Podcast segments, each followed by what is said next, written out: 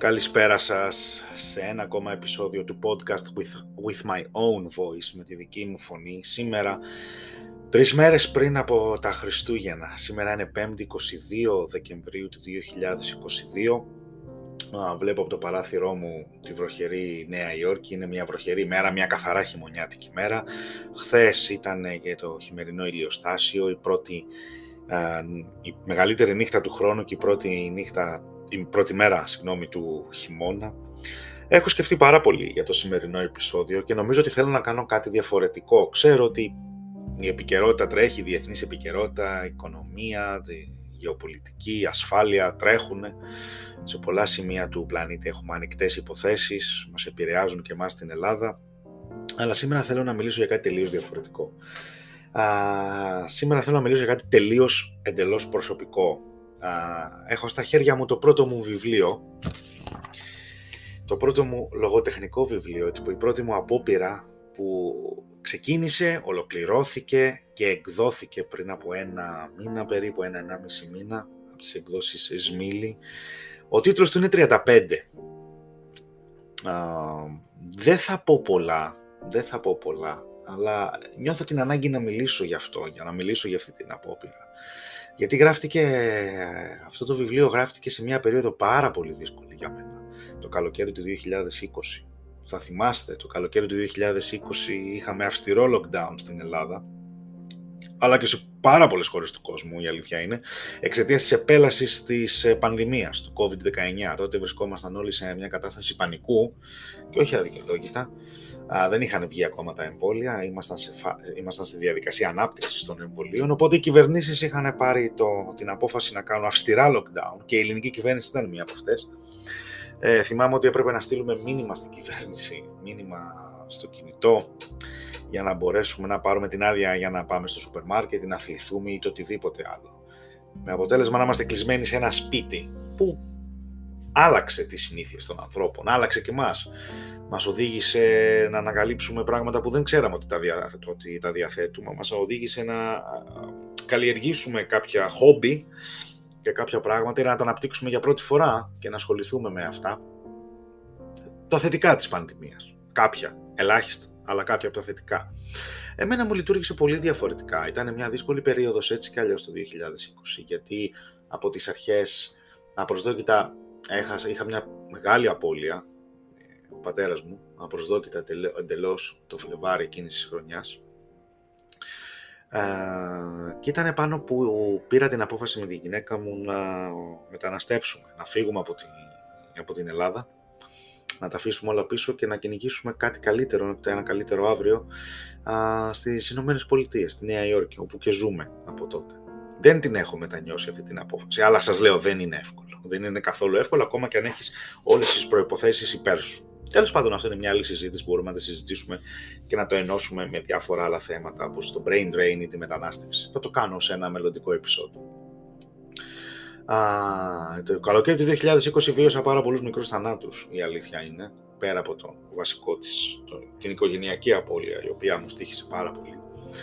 Ε, προκειμένου να κυνηγήσω το όνειρό μου έγινα δεκτός σε ένα μεταπτυχιακό πρόγραμμα εδώ στις Ηνωμένες Πολιτείες όπου για να το παρακολουθήσω έπρεπε να παραιτηθώ από τη δουλειά μου μετά από 17 χρόνια όπου παρετήθηκα, όπου παρετήθηκα μία μέρα και τα άφησα πίσω μου όλα.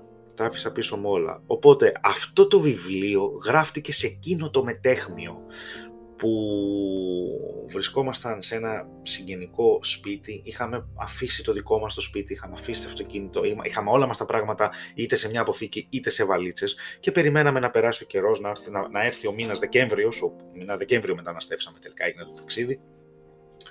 Α, και ήμασταν σε μια φάση αναμονής. Ένα μετέχμιο. Πραγματεύομαι πάρα πολύ αυτή την έννοια γενικά στο βιβλίο.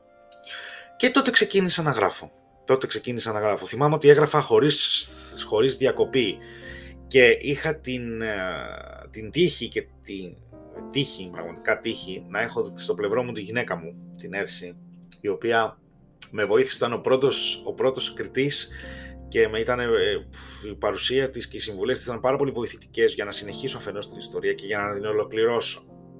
Ε, πάρα πολύ κομβική η παρουσία της α, για την ολοκλήρωση αυτού του, και αυτού του βιβλίου.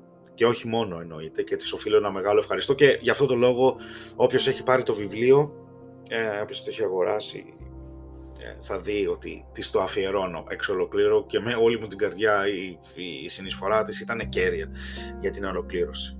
Τώρα αυτό το βιβλίο λένε πολλές φορές ότι για νέους συγγραφείς, ειδικά για πάρα πολύ νέους συγγραφείς, ακόμα ε, ξέρετε είναι δύσκολο ακόμα να υιοθετήσω αυτή την ταυτότητα. Είμαι συγγραφέας και έχω ένα βιβλίο το οποίο έχει εκδοθεί, αλλά ναι, νομίζω ότι μπορώ να καταταγώ σε αυτή την κατηγορία, τέλος πάντων.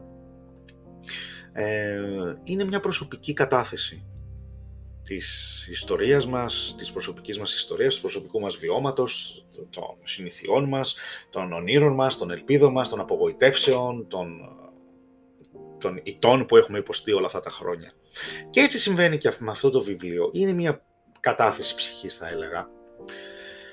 Αλλά δεν είναι μόνο μια κατάθεση ψυχής. Σαφώς περιέχει και τα μυθιστορηματικά στοιχεία α, μέσα που, που περιπλέκουν τη, την μπλοκή δεν είναι, δεν είναι ιστορία μου. Έτσι, ξεκάθαρα δεν είναι ιστορία μου, δεν είναι μόνο ιστορία μου, είναι πολύ περισσότερα πράγματα. Και νομίζω ότι αυτό το βιβλίο αξίζει κάποιος να το διαβάσει. Εγώ πάντα χαίρομαι, είμαι, είμαι πολύ περήφανος που το κρατάω στα χέρια μου.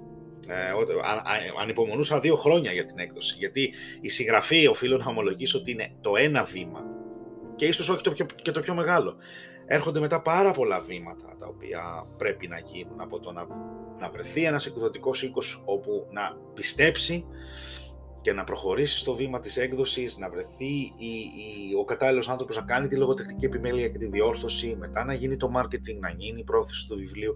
Αλλά αυτό είναι κάτι διαφορετικό, αφορά καθαρά το κομμάτι των πωλήσεων σαν εμπορική δραστηριότητα. Εγώ σε αυτό το podcast θέλω να μείνω όχι σε αυτό το κομμάτι, αλλά στο κομμάτι της συγγραφής και στο κομμάτι της ιστορίας και γενικά στο κομμάτι του βιβλίου σαν βιβλίο στη σύγχρονη εποχή. Θα καταλάβετε στη συνέχεια γιατί το λέω. Λοιπόν, αυτή η ιστορία ξεκίνησε α, στην πορεία. Είναι δύο φίλοι, 35 χρονών όπως προ, προδηλώνει ο τίτλος. Ήμουν 35 όταν το έγραφα το 2020. Α, τώρα φυσικά είμαι μεγαλύτερος, αλλά δεν πειράζει.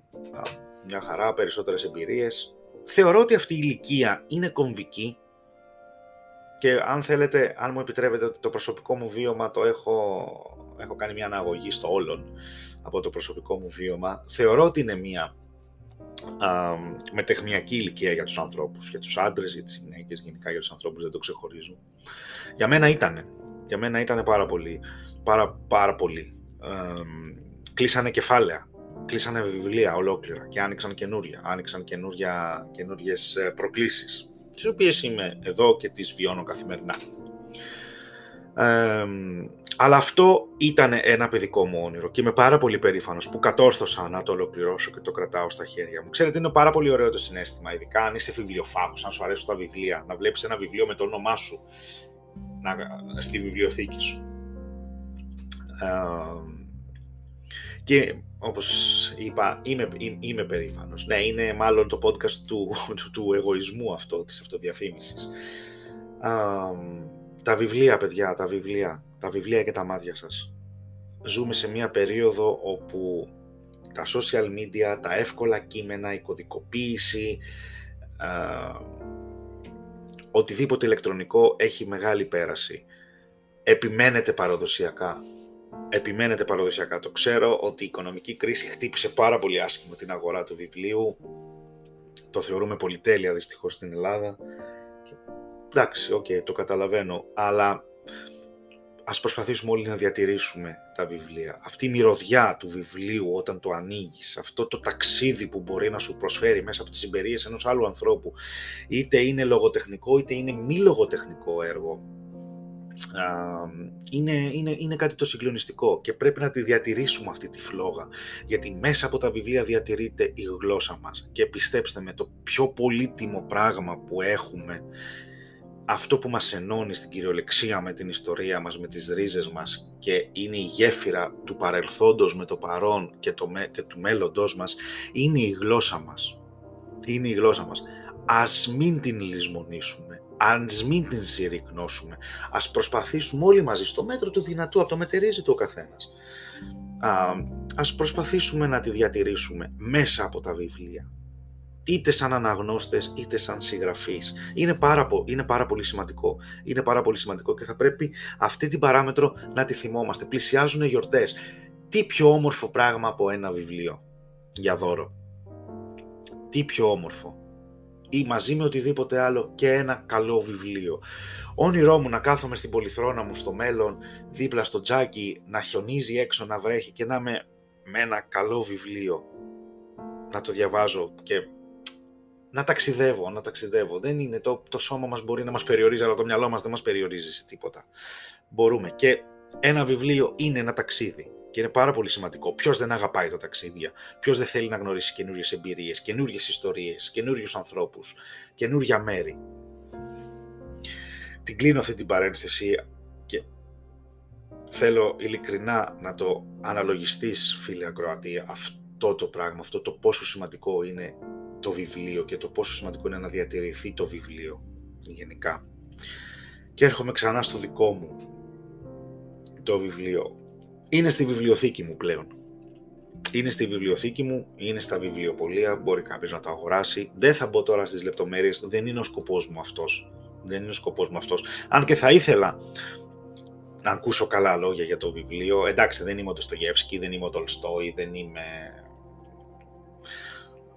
ένας ε, συγγραφέας ε, φτασμένος. Είμαι ένας συγγραφέας στην αρχή του, όπου μου έχει πει όμως το μικρόβιο και θέλω να συνεχίζω να γράφω. Γιατί ανέκαθεν το γράψιμο ήταν ένας τρόπος έκφρασης σε μένα, πράγματα που δεν μπορώ να πω, λόγω των αγκυλώσεων των κοινωνικών που έχω, κόμπλεξ όπως θέλετε πείτε το, αδυναμιών κτλ.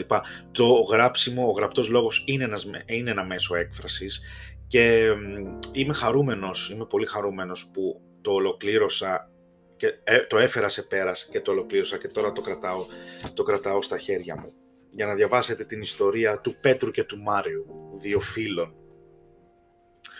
Μέσα από το τελειτουργικό, μέσα από την, την περιπέτεια που ζουνε, η οποία πάρα πολύ απλά λέγεται ζωή.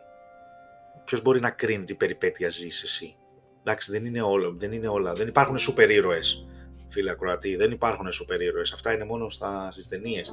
Σούπερ ήρωες είναι οι καθημερινοί άνθρωποι που τραβάνε το μαρτύριό τους, το σταυρό τους ή οτιδήποτε άλλο. Που μόνο αυτοί ξέρουν πόσο σημαντικό είναι ή όχι. Μπορεί να περνάς μια δυσκολία, μπορεί να περνάς ένα λόγο γολγοθά, να είσαι περήφανος που τα καταφέρνεις ή να έχεις μετανιώσει για λάθη που έχεις κάνει. Να θέλεις να το διορθώσεις. Υπάρχει χρόνος Υπάρχει χρόνος. Πιστεύω ότι υπάρχει χρόνος, γιατί πάρα πολύ απλά όσο ζούμε έχουμε χρόνο να διορθώσουμε. Καταλαβαίνω ότι μερικά πράγματα είναι πάρα πολύ δύσκολο να διορθωθούν. Αλλά ξέρεις, όσο περπατάμε πάνω σε αυτόν τον κόσμο, υπάρχει χρόνος να τα διορθώσουμε, αρκεί να υπάρχει θέληση. Αλλά αυτό είναι μια άλλη πολύ μεγάλη κουβέντα. Είναι πάρα πολύ μεγάλη κουβέντα.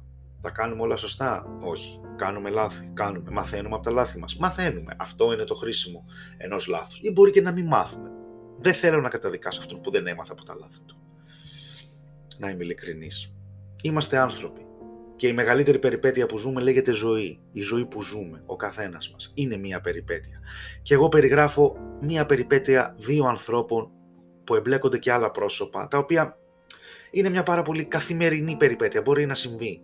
Μπορεί να συμβεί.